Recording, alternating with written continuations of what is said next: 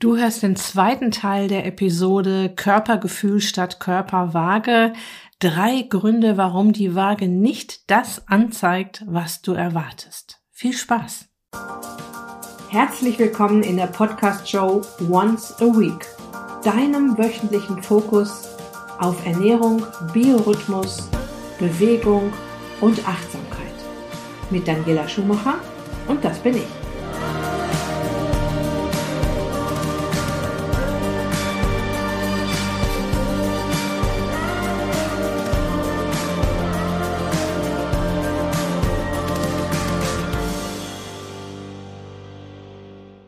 Ja, dieser Gang auf die Körperwaage ist tief in uns verankert. Ist ja nicht so, dass ich das nicht auch mal gemacht habe, dass ich ständig auf die Waage gestiegen bin, um zu kontrollieren, was da denn jetzt runtergegangen ist. Und es liegt bestimmt auch daran, dass alle Welt davon spricht, dass so und so viel Kilos in der und der Zeit weg sein müssen. Es gibt ja ganze Abnehmkonzepte, bei denen das wöchentliche Wiegen Teil des Plans ist. Im zweiten Teil meines Vorschlags, dich auf das Experiment Pack die Waage in den Keller einzulassen, möchte ich dir auseinanderbröseln, warum die Waage nicht das anzeigt, was du erwartest. Und am Ende der Episode möchte ich dir noch ein paar Tipps geben, wie du deine Erfolge auch noch messbar machen kannst, außer mit der Körperwaage. Okay, es geht direkt los. Grund Nummer eins, warum die Waage nicht anzeigt, was du erwartest, ist dein Mindset, deine eigene Ungeduld. Ja, durch deine Ungeduld, die dir sagt, so und so viel muss da jetzt mindestens runter sein und du gehst auf die Waage und sie zeigt nicht an, was du erwartest, weil du viel zu ungeduldig bist. Und dabei stellt sich natürlich die Frage, wie schnell geht abnehmen? Wie viel Gewicht kann ich in welcher Zeit verlieren? Was ist normal? Ich würde mal sagen, es kommt drauf an. Bei einer Ernährungsumstellung passiert es sanft und nachhaltig. Und bei einer radikalen Reduktionsdiät halt radikal und weniger nachhaltig. Meine Ist dich glücklich Methode funktioniert ja ganzheitlich.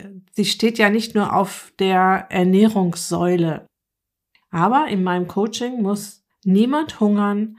Es werden keine Kalorien oder Punkte gezählt.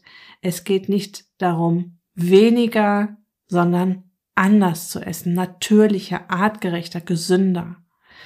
Meine Teilnehmerinnen essen sich die ganze Zeit wohlig satt. Wir kümmern uns gleichzeitig um Achtsamkeit und Selbstfürsorge und auch hier gehen sie dann in kleinen Schritten in eine gute Richtung. Meine Teilnehmerinnen beschäftigen sich mit ihrem Biorhythmus und damit mit ihrer Hormonbalance und bringen mehr Bewegung in ihren Alltag. Was ich damit sagen will, es ist eben keine radikale, sondern eine sehr sanfte, artgerechte, gesunde Sache, die wir da machen. Und Deshalb nehmen meine Teilnehmerinnen auch sanft und ohne diesen Erwartungsdruck ganz entspannt circa zwei Kilo pro Monat, also rund 24 Kilo pro Jahr ab und dann immer weiter, bis sie ihr Wunschgewicht erreicht haben. Doch es gibt Frauen, die erwarten diese Zahl pro Woche. Das würde bedeuten, dass du acht Kilo pro Monat abnehmen würdest. Jetzt können wir mal kurz überlegen, wie lange hast du denn gebraucht, die Kilos auf die Hüften zu packen? Hast du acht Kilo im Monat zugenommen oder sind acht Kilo eher in ein bis anderthalb Jahren auf die Hüften gewandert? Ja, das darf man sich immer mal wieder so ein bisschen vor Augen führen. Wie lange hat es denn gedauert, bis die Kilos auf den Hüften waren und sich dann auch klar machen, dass dein Körper keine Maschine ist, die du dazu zwingen kannst, so und so viel Kilo exakt pro Woche, pro Monat zu verlieren, indem du zum Beispiel viel zu wenig isst unter deinem Grundumsatz. Das wäre jetzt so eine radikale Reduktionsdiät, ja.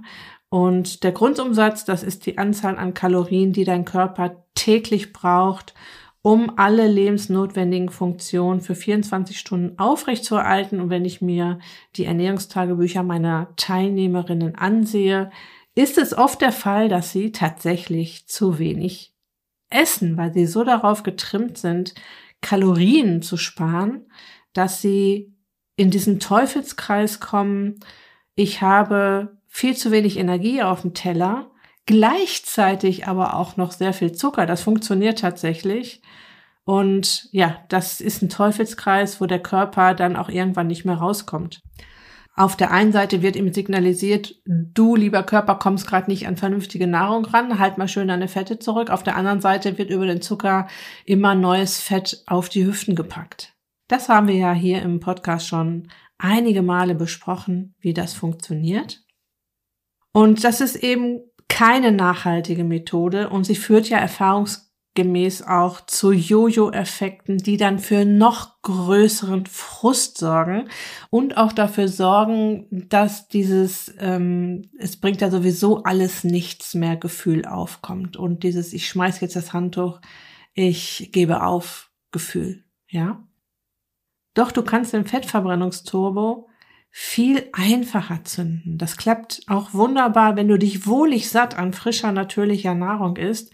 Es geht dann halt nicht so rasend schnell, wie viele es sich wünschen. Es heißt dann, Geduld zu haben und dem Körper Zeit zu geben.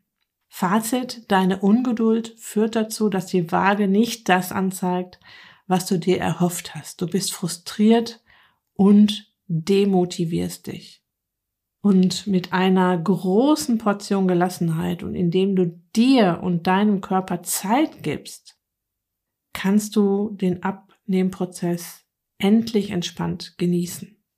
Ich erlebe das tatsächlich im Herbstcamp gerade wieder sehr schön. Da kam die Diskussion natürlich auch wieder auf. Ich kann da fast die Uhr nachstellen, wann diese Diskussionen aufkommen. Ja, ähm, wir haben das im Coaching diskutiert, wir haben das in den Sprechstunden besprochen und meine Frauen im Herbstcamp haben das verstanden. Und jetzt geht auch die letzte, die das bisher noch nicht so richtig glauben konnte, dass man sich ganz beruhigt satt essen kann und auch langsam abnehmen kann und dann auch die Erfolge hat, weil man eben sich satt ist und weil man sich damit wohlfühlt und weil man die Erfolge auch sieht und spürt. Es ist ja, wie ich im ersten Teil schon gesagt habe, nicht so, dass sich nur was auf der Waage tut, sondern dass meine Teilnehmerinnen schon nach der ersten Woche, ich habe in der letzten Episode mal ein paar der Konfetti-Momente meiner Teilnehmerinnen vorgelesen, was sich da schon alles mental und körperlich getan hat, ohne dass überhaupt das erste Kilo überhaupt geflossen ist, ja. Also sie spüren ja auch schon, dass sich was tut im Körper. Und man spürt es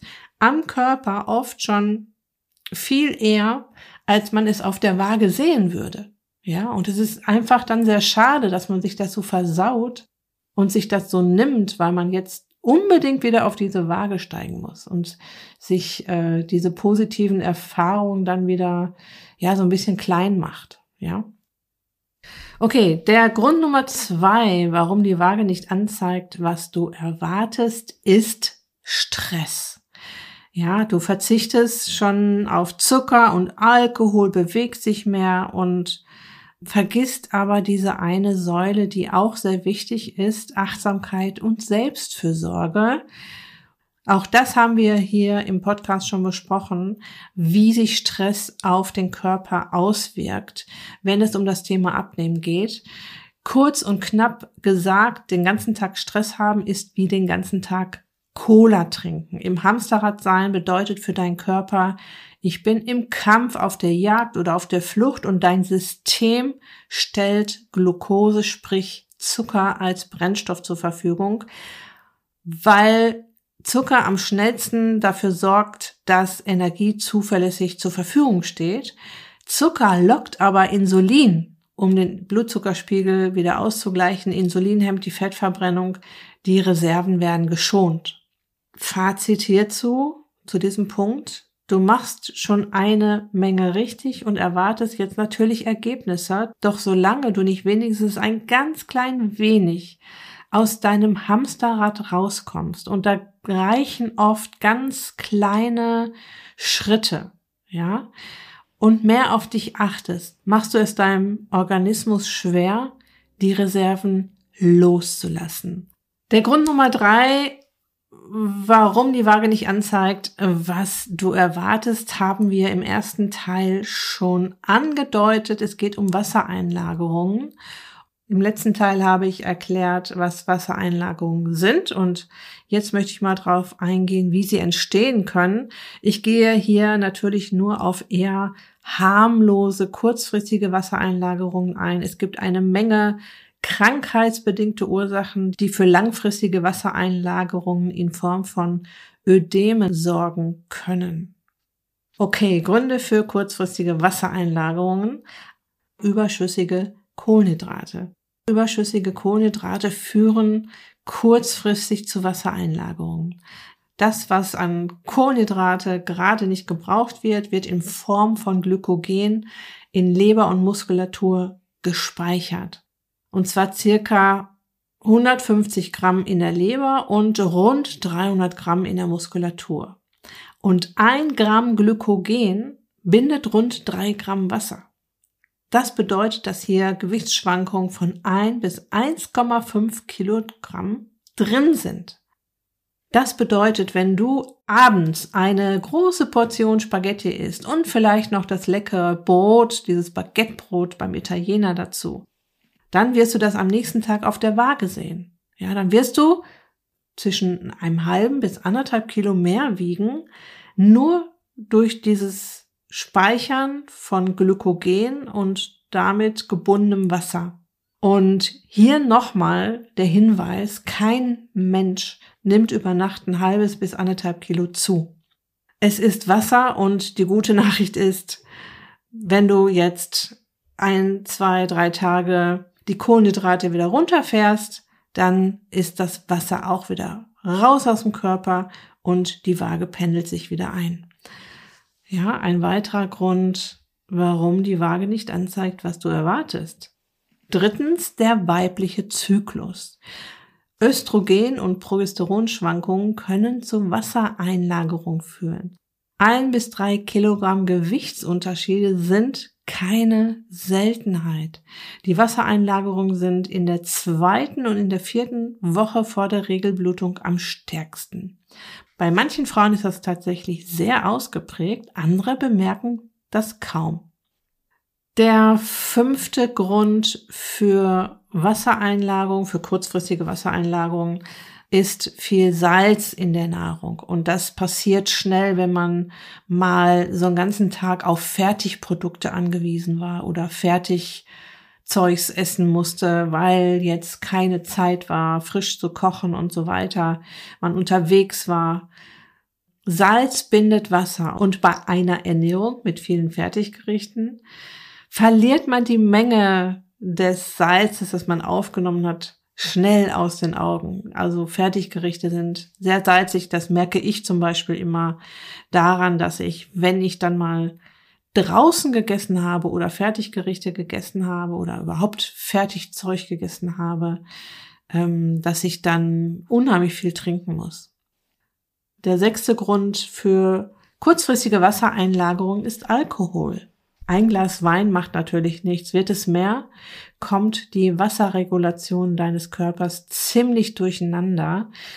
Während du Alkohol trinkst, gibt es nämlich einen entwässernden Effekt. Dieser hält nur bis zum Tag danach an und verkehrt sich dann ins Gegenteil und oft dauert es ein bis zwei Tage, bis sich alles wieder normalisiert hat. Letzter Grund für kurzfristige Wassereinlagerungen und damit auch für eine Zahl auf der Waage, die du vielleicht nicht äh, vermutet hast und mit der du vielleicht nicht zufrieden bist, ist mal wieder der Stress. Ja, schon wieder der Stress, den hatten wir ja gerade schon, als es darum ging, dass Stress über gewisse Mechanismen im Körper dafür sorgt, dass Insulin an den Start kommen muss. Und nun kommt auch noch die Sache mit dem Wasser dazu. In Stresssituationen, die andauern, wird das Aktivitätshormon Cortisol chronisch ausgeschüttet. Eigentlich ist ja das Hormon Aldosteron für den Wasserhaushalt zuständig, doch Cortisol kann an denselben Rezeptoren andocken und so auch für Wassereinlagerungen sorgen. Verschwindet der Stressor, sind auch die Wassereinlagerungen nach zwei bis drei Tagen verschwunden. Wer also starker körperlicher oder psychischer Belastung ausgesetzt ist, neigt schneller zu Wassereinlagerungen. Okay, zum Schluss kommen wir noch zu drei Messmethoden, die deutlich mehr Spaß machen, als auf die Waage zu steigen. Ich kann das natürlich schon verstehen, dass man ab und zu mal einen kleinen Motivationsschub braucht. Und mein erster Tipp wäre hier messen statt wiegen. Und mit messen meine ich, dass du deine Umfänge misst und zwar alle. Jetzt natürlich nicht nur dem Bauch, weil tatsächlich nehmen wir am Bauch eher schwer und zuletzt ab. Es ist die letzte Bastion, die dein Körper sich noch erhalten möchte. Vorher verringern sich die Umfänge auch an Hals und an den Oberarmen, an der Hüfte, an den Oberschenkeln, an den Waden. Und wir nehmen leider nicht genau dort ab, wo wir es wollen. Deshalb ganz großer Tipp, die Umfänge messen und zwar alle Hals, Oberarme, Bauch, Hüfte, Oberschenkel, Waden, den ganzen Körper ausmessen und das am besten mit einer zweiten Person machen, weil es hier jetzt wichtig ist, dass man exakt misst, weil ein falsch angelegtes oder verrutschtes Maßband kann den einen oder anderen Zentimeter ausmachen und Messergebnisse erheblich verfälschen. Noch ein Tipp hierzu, suche dir Messpunkte wie Muttermale oder Narben und notiere dir diese Messpunkte auch ganz genau. Sie sind wichtig, wenn du in circa acht Wochen wieder nachmisst und dann exakt dort wieder dein Maßband anlegst. Mein zweiter Tipp, um deine Erfolge zu messen. Und das ist wirklich ein Messinstrument, das richtig Spaß macht. Deine Lieblingskleidung. Schau nach Kleidung in deinem Kleiderschrank, die dir jetzt noch zu klein ist. Das kann eine Lieblingsjeans sein, ein Lieblingskleid, eine Bluse, die dir erst wieder passt, wenn du die ersten Kilos verloren hast. Vielleicht gibt es ja weitere Kleidungsstücke, die auf deinem Weg zum Wunschgewicht wieder passen werden. So, dass du vielleicht mehrere Kleidungsstücke hast, die deine Meilensteine markieren können. Und ich finde, das ist eine wunderbare Möglichkeit, den Erfolg zu messen. Der Umfang verändert sich so viel eher als die Zahl auf der Waage.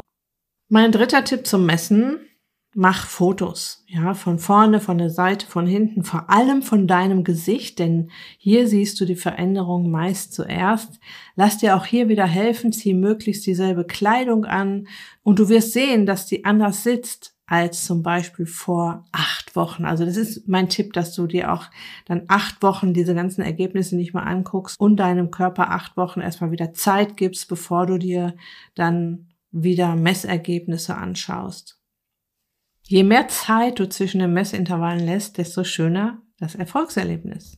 Und mein Bonustipp, mach ein Wohlbefinden-Check-up. Ja.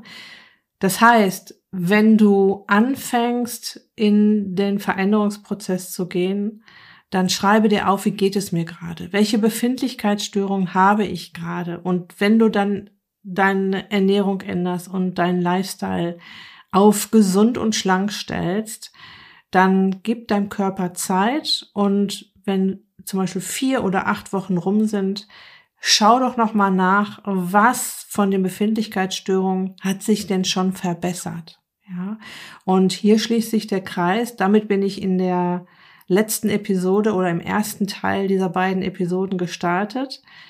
Ja, schreib dir auf, wie du dich gerade fühlst, arbeite mit einer Skala, die von eins bis zehn geht. eins sehr schlecht und zehn sehr gut. Wie fit fühlst du dich nach dieser Skala? Wie ist dein Energielevel? Wie ist deine Verdauung und dein Schlaf? Welche Befindlichkeitsstörungen nerven dich im Moment? Und es ist wirklich wichtig, das zu beobachten und zu reflektieren, was ich da schon in kurzer Zeit tun kann. Und das wird dich unheimlich motivieren, am Ball zu bleiben.